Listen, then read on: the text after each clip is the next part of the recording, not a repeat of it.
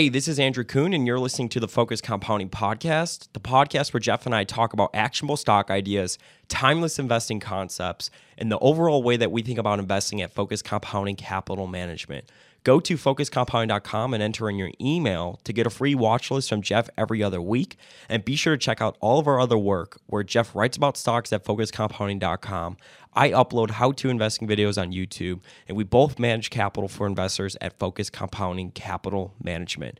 Thanks for listening, and be sure to subscribe to follow along. Hello. How's it going? My name is Andrew Kuhn, Focus Compounding. Thanks so much for tuning in with myself, sitting alongside Geoff Gannon. Geoff, how's it going today? It's going very well, Andrew. How's it going with you? We it is uh, it's going great. I hope it's going great. I mean, I, I hope it is because we're in New York right now. So I hope the trip is going great for us. November 11th through the 15th. If you're interested in meeting up with Geoff and myself to talk about stocks or potentially becoming an investor in our firm, uh, whether through the fund or the managed accounts, reach out to invest at focuscompounding.com. If you want to get more information on that uh, prior to doing that, go to focuscompounding.com and click that invest with us button. You'll see the presentation that we put out. Um, if you're not following me on Twitter, you definitely should be at Focus Compound. Twitter saw the presentation first, and I think they see everything first because that's where I tweet everything out. So definitely check out uh, my Twitter. Again, that is at Focus Compound. And if you want to uh, get on the list to meet up with Geoff myself, email invest at focuscompounding.com. So in today's video, we are going to be talking about the process of selling a stock to buy another stock, Okay. which could be a very hard process, I think, for a lot of people. I think, um, you know, buying uh, buying a company. I think a lot of people put more thought into buying um, a company or buying a stock instead of selling a stock, if that makes sense. And I don't know if it's something that deserves an equal amount of thought process. Maybe it does. I think the way that we do it probably simplifies it, and um, you know, takes sort of biases and I guess just thinking overthinking things out of it. For example, we, you know, just constantly ranking our portfolio to the stock that we like the best based on, you know, its prospects and where it's currently trading. Um, you know, and then if we uh, like a stock better on our watch list, then we'll just replace it with a stock that maybe is at number five or number six on the portfolio, depending on how many stocks we are holding in the portfolio. And when we decide to sell, we typically sell all at once. And when we decide to buy, we typically buy all at once. Right. But the process of selling to buy another stock, I mean, we could talk about it even from a money management perspective, but let's more so talk about it um, from the individual's perspective Okay. to make it practical for everybody listening. So, I guess what are your thoughts on, um, you know, selling stock to buy another stock, and how do you get to that point where you're like, okay, I'm going to sell this position to buy another stock and feel, I guess, comfortable doing it? Because it could be hard sometimes if you're looking at the company constantly that you just sold, Right. Mm-hmm. Like, oh wow, now it's going up. What did what did I do wrong? You know, Yeah, yeah. So for me, it's uh, it's always driven by the buying. So it's always replacing something. Uh, if we were going to sell something just to sell it, it would be because we made a mistake, and then we would do that regardless of whether we had another stock to replace it with immediately or not. So if we got really worried about the riskiness of the business, we had misjudged it or something like that. Um, but when we uh, sell a stock, normally it's to replace it with another one. So it's driven by the stock that we want to buy. Uh, the the thing that I think is difficult for people about it is they want to probably uh, sell a stock that has made them a profit, basically. Yeah. Mm-hmm. So they want to sell this. So one stock that they own goes up fifty percent or something, and then a stock that they've been looking at but haven't bought goes down fifty percent, and they think I'll sell the thing that's up fifty percent and buy the thing that's down fifty percent. And that can be fine in so far as you're buying some. If you buy sell something that's more expensive to buy something that's less expensive, that's good. But to do it because you want to take that profit is uh, a problem and something I see a lot. Uh, so the biggest caution that I have is always to try to make sure that you're upgrading um, your the actual business in terms of either the safety of the business or the quality or something that you're switching from something that you'd rather own. Imagine you'd have to own it like forever. You're switching from something that you don't like less, at least. So you don't want to switch from something that you liked more to something you like less, except it's cheaper. Um, yes, buying cheaper is always a good thing. So selling something expensive to buy something cheaper is good, but I'd be very cautious about doing it if it moves you into a business you think is inferior.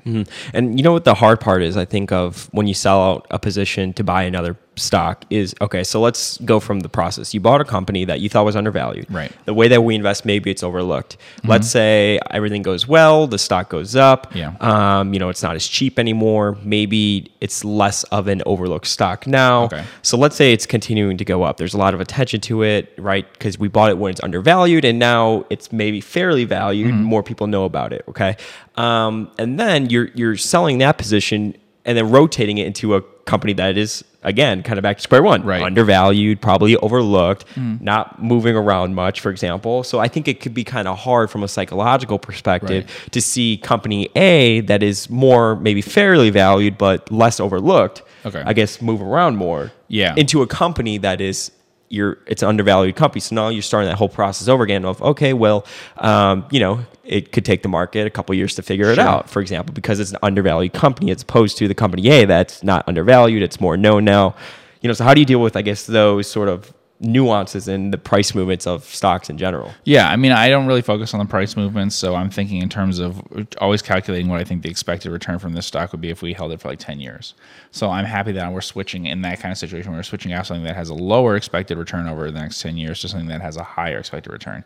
But you're absolutely right in terms of things like momentum, where if you're selling a stock that's been performing well, it's likely to keep performing well, probably. because i mean the best thing to do is buy a company when it's overlooked and illiquid and sell it when it becomes you know more liquid and less overlooked Right, and it, and it's most likely will overshoot. You know, it, just as it was cheap when you bought it, was uh, uh, the stock price was a lot lower than what you thought it was worth.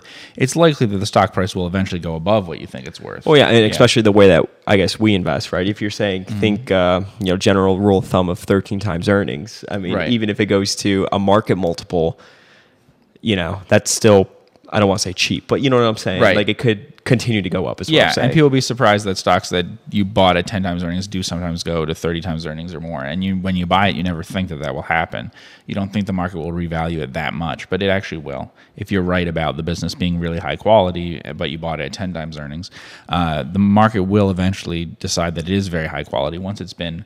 You know, um, I mean, one, if the business is performing well and then the stock performance is strong too, it starts to attract a lot of attention. Totally, yeah. yeah. When those two things are both happening, yeah. Yeah. So, you know, I mean, how do you, I guess, guard against? Is it really just focusing on the perspective of what will this look like? What return do I conservatively think we can get if we held this from 10 years? Do you think that really helps guard Right. against the bias? Yeah, I don't think that you can. I, what we do now, traders might be different, but what we do, I don't think you can think this stock that I'm switching out of in uh, will do worse than the stock I'm buying over the next year. I just don't think you can predict. Yeah, that. and, and I think every investor listening, I think their edge lies in the ability to think in terms of, you know, three, four, five, ten years, what the company could look like, as opposed to next quarter. Mm-hmm. Right. And because that's what the whole market obviously looks at is next quarter. And it was like, um, yeah, I mean, yeah, that's, I think that is a good edge for everybody listening. Yeah. Yeah, and a big warning that I should give is that I think,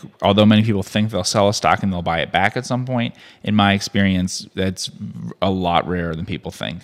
Uh, people who decide to sell a stock, that's usually going to be the end of their relationship with that stock. Yeah. They're very unlikely to buy it back. If it's a good business, it's likely to not end up at a lower price again. Then they'd have to buy back at a higher price. Now it could be a lower multiple or something, but there's very few people who will sell a stock at 30 and then a year or two later or whatever realize, oh, I should buy that stock at 40 um, it really justifies it now at that price because they'll remember that they sold it at 30 and they're just unlikely to buy at that higher price. So, what are your thoughts on how everybody could sort of implement this for themselves? Is it literally kind of following the process that that we use, where you just kind of have a you have your portfolio that you're constantly ranking? Okay, so let's say you have ten stocks. Okay, number one, you like number one the best based on maybe it's cheapest and it has the best prospects, and then really only sell when that number ten stock. Um, becomes less favorable than the first one on your watch list. Yeah, I think that keeping that list like that is a good way of doing it. I think the other thing to do really is uh, sort of like a pros and cons list. Not pros and cons in the sense of uh, they're equal. That if there's three pros on one side and three cons, then you know that, then that evens out. But on the sense of crossing, uh, writing down everything that you have on one stock that you're selling, and writing everything down on the one stock you're buying, and comparing those things. So uh, I think that you want to be very careful about making sure that, for instance, you realize I'm switching out of a stock that maybe has less debt into a stock that has more debt. You know, to realize that you're doing that, and that's okay okay if the other things offset it enough, but to be honest with yourself about what things you're changing and how that changes your portfolio. Sort of thinking of your portfolio as if it's a combination, like you own a company that's a combination of all these things. When you switch from something with no debt to something that has some debt, you're basically raising the amount of debt in your overall portfolio by doing that. Or you might be lowering the amount of quality. Or you might be having a higher price on your portfolio by doing this, switching from something with cheap to something more expensive, but you've upgraded the quality. you Yeah. know, and to mm-hmm. just be honest about that and to list that because I think it's hard to put it all together. What what it usually happens to people, I think, is they come down to the idea of just their intrinsic value estimate and the stock price. So they say like, um, I think that this is trading at fifty percent of intrinsic value, and uh, the thing I want to buy is trading at twenty percent of intrinsic value. So I should sell the fifty to buy the twenty. But that puts a huge amount that works if you're very confident in your intrinsic value estimate for both companies, and that's hard to do. I found that um, I'm usually much better at judging the business's quality, durability, things like that, much more so than judging a precise figure in terms of the discount intrinsic value. Mm-hmm.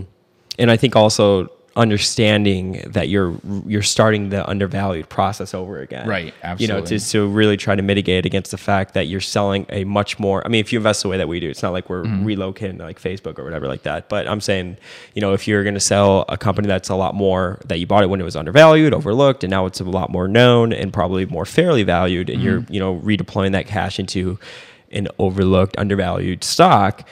That you're just technically starting that process over again, and to have that patience, I think. Yeah. You know. Yeah. And I would also say that sometimes that's not going to be what happens, the first part of that. It's going to be that you sell a stock that you still think is overlooked. Yeah. I mean, it's okay to sell a stock that has not performed well yet for you if the expected return on the stock you're switching into is a lot better. Sometimes you do come up with a much better idea, and it's just chance really when you find it. Unfortunately, a lot of times you'll find a stock and you'll say, "Oh, I should have. Why didn't I know about this a year or two ago? It was attractive then, you know." But um, switching out of something that is flat or a small loss or something for you is fine too. Uh, it can be that you get out of something that's overlooked um, into something that's even uh, cheaper or something that's more attractive that way. And I think that's the hardest one for people to do, actually. It's easier for them to sell the ones that have gone up a bit while they owned it, and harder for them to sell something that they recently bought or that hasn't really performed. You know, it hasn't the market hasn't really recognized it or something, but they know that they found something better. Why do you think it's harder for people to do that? Uh, I think that they they sort of do a mental accounting where they take the profit on what they sell. So if they buy something and it goes up and they sell it, they're not thinking in terms of the opportunity cost. Really, all that matters is the opportunity cost. If you sell a stock that goes from, um, you know, 10 times earnings to 30 times earnings, you sell it. People are very comfortable with that, and that's fine because it works in both cases. 30 times earnings has a low uh, expected return in the future unless it's an amazing company. But I think that's not what makes it easy for most people, is that it's really expensive. What makes it easy is that they have a really big gain in it, and they're happy to do that. I think when you have uh, a small loss on something that you thought was a good uh, stock to own, it's harder to say, okay, well, actually, I found something that's even better you know, I found something that I think will return 20% a year for the next 10 years rather than something that will return 10% a year and switch from it, you know. But especially switching into something that's just safer, uh, that you're more sure of, things like that. I think that, that that's a good thing to do. And yet, many people won't switch out of something that they have uh, flat or a loss in because it feels like you're admitting defeat on that sort of thing, which is not true. Um, it really is just the opportunity cost. It's just you always want to position your portfolio as if if I didn't make any changes to this portfolio and I had to hold it all for the next ten years, what's going to give me my best return? You know, it's not about booking those profits. It's about making sure that you're always set up in a way that your high that your future return expectations are high. How do you deal with the psychological pitfalls that come with though after you sell stock? Like, do you ever do you still follow all the companies that you sell? I don't always follow all the companies that I sell. Um, in some cases, though, I do because you might want to own them again. Uh, that makes perfect sense to own them again. Um, you know, I have written up stocks before I uh, that I owned in the past and said that I think they're good. Um, so it will happen that if a business is really good, um, you may get multiple chances over your lifetime to to buy them. Sometimes it's five or ten years later, yeah, but it will happen again. Yeah, but like, how do you deal with the stock continuing to go up after you sell it? Do you just not even look at it? You know? That doesn't bother me. Yeah. Yeah. I mean, you could look at it, sure, and and but I mean, in terms of uh, like I said, a lot of that will be momentum and stuff. Once Yeah. it, once it's recognized, a lot of it will be P multiple expansion probably. Sometimes the business will perform really well, and you were just wrong. You sold something that would continue to perform well.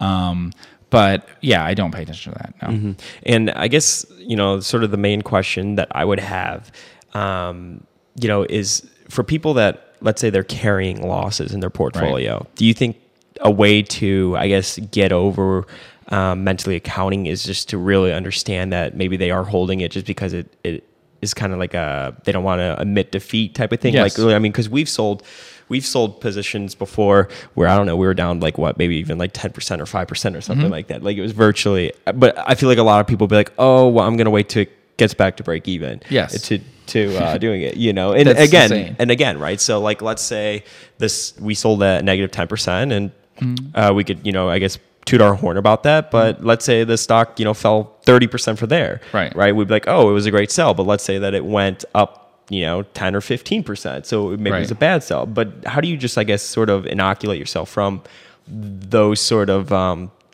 biases that come with it? Because not a lot of people talk about selling. It's all about like the buy part Right. of everything. You know? Yeah. But I feel like our sell decisions have a lot to do with the buy part process. Ours do, yes. You know, which is what you referenced earlier. Yeah, ours absolutely do. And I think most people would be better off being willing to sell at, at losses. Um, not because I think that's a good strategy to buy things and then sell when they after they've lost some money, or because it matters. It's not because I'm saying that if the stock performs poorly. It depends on the kind of stock. It may make sense if you bought some asset play or something and goes nowhere for a while, but it's still as cheap as ever that you continue to hold it because you have to be patient with that sort of thing.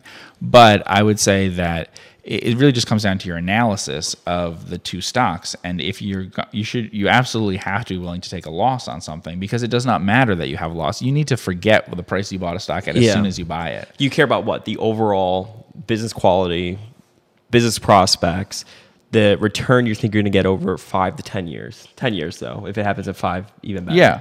No. And then just really try to take the price out as much as yeah possible. but i mean i really have to stress this point because i think it's crazy and everyone we talk to talks this way and we talk this way sometimes but everyone we talk to talks this way about how much they're up or down in a stock it does not matter Yeah. if you're down 30% of stock no one will buy it for you eh, buy it from you at the price that you got it from originally so it's gone that price isn't happening And yet. I guess what I was going to ask earlier, and I didn't because I just didn't want to ask it, but it's kind of like like with NACCO's volatility. right yeah So many people have reached out say, "Do you guys still feel the same way about the company?" yeah And it's like, I mean, virtual. I mean, so they're spending more on capex next year, for example.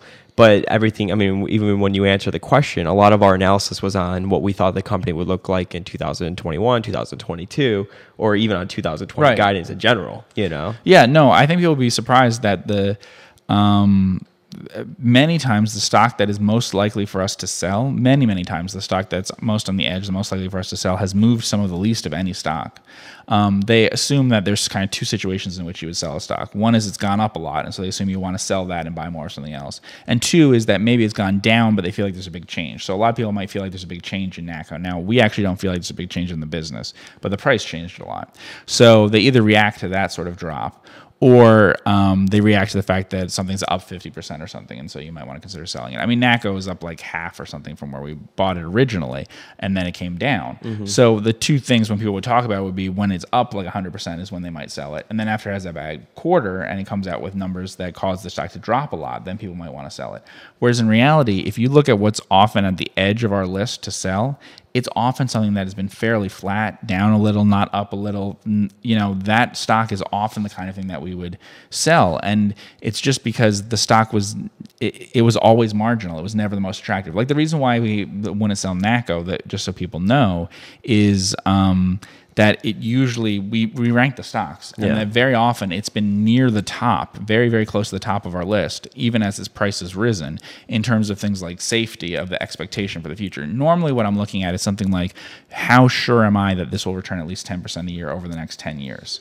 I tend to think that way more than like, do I think this will return 20% a year? Mm-hmm. It's like, how certain am I of like a fairly good return? Um, and NACCO has tended for most of the time that we've owned it to always be compared to the other stocks we own at a fairly high certainty for an adequate return, um, for like a market beating return. Yeah. It's tended to have that certainty higher than other businesses, than other stocks that we own. Um, just for reasons like you know having a clean balance sheet and having long term Cash, contracts yeah. and yeah, yeah, and things like that. And so uh, it, it hasn't moved around as much as people might think. Whereas the ones that do move around, they're stocks that we've bought that were always near the the bottom of the list, and they never moved up really um, because their price declining by their price would have to decline by a lot to move them into a different position. It's not like a 10% difference in their price would mean that we suddenly like them uh, more than other stocks. It has to be a pretty dramatic price change. Now, Yeah. small price changes could matter if you were very, very sure of the value of the company. You know, so it may be that some people listening to this are very sure of the value of you know Costco or something, a very predictable sort of company, and then it might be that a 20% difference in the price really changes whether you would want to be, uh, you know, whether you would sell it or not. You know, but that's for most companies that's not going to be the case. It's going to have to be pretty big swings in, in price, um, and most times the people email me and stuff, they're talking about how much more or less I like a stock off of fairly low price differences. It's extremely rare for a 10 or 15% change in price to really move how I would order the stocks in terms of their attractiveness. Yeah. Yeah, no, and I think that's a good way to put it. Well, I want to thank everybody so much for tuning in with the two of us here today. Um, if you are interested in meeting up with us in New York, uh, maybe we're there right now, November 11th through the 15th, reach out to invest at focuscompounding.com. Jess will get you on our calendar. Again, that is invest at focusedcompounding.com. If you're watching this on YouTube, hit that subscribe button, thumbs this video up. If you like the work we're doing here, leave us a rating and review on the podcast side of things. That goes a long way for us. I want to thank everybody so much for tuning in with us. We'll see you in the next podcast. Hey, this is Andrew Kuhn, and that was the Focus Compounding Podcast, the podcast where Geoff and I talk about actionable stock ideas, investing concepts, and the overall way that we think about investing at Focus Compounding Capital Management. Go to focuscompounding.com and enter in your email to get a free watch list from Geoff every other week. And be sure to check out all of our other work where Geoff writes about stocks at focuscompounding.com. I upload how to investing videos on YouTube, and we both manage capital for investors at Focus Compounding Capital Management. Thanks for listening, and be sure to subscribe to follow along.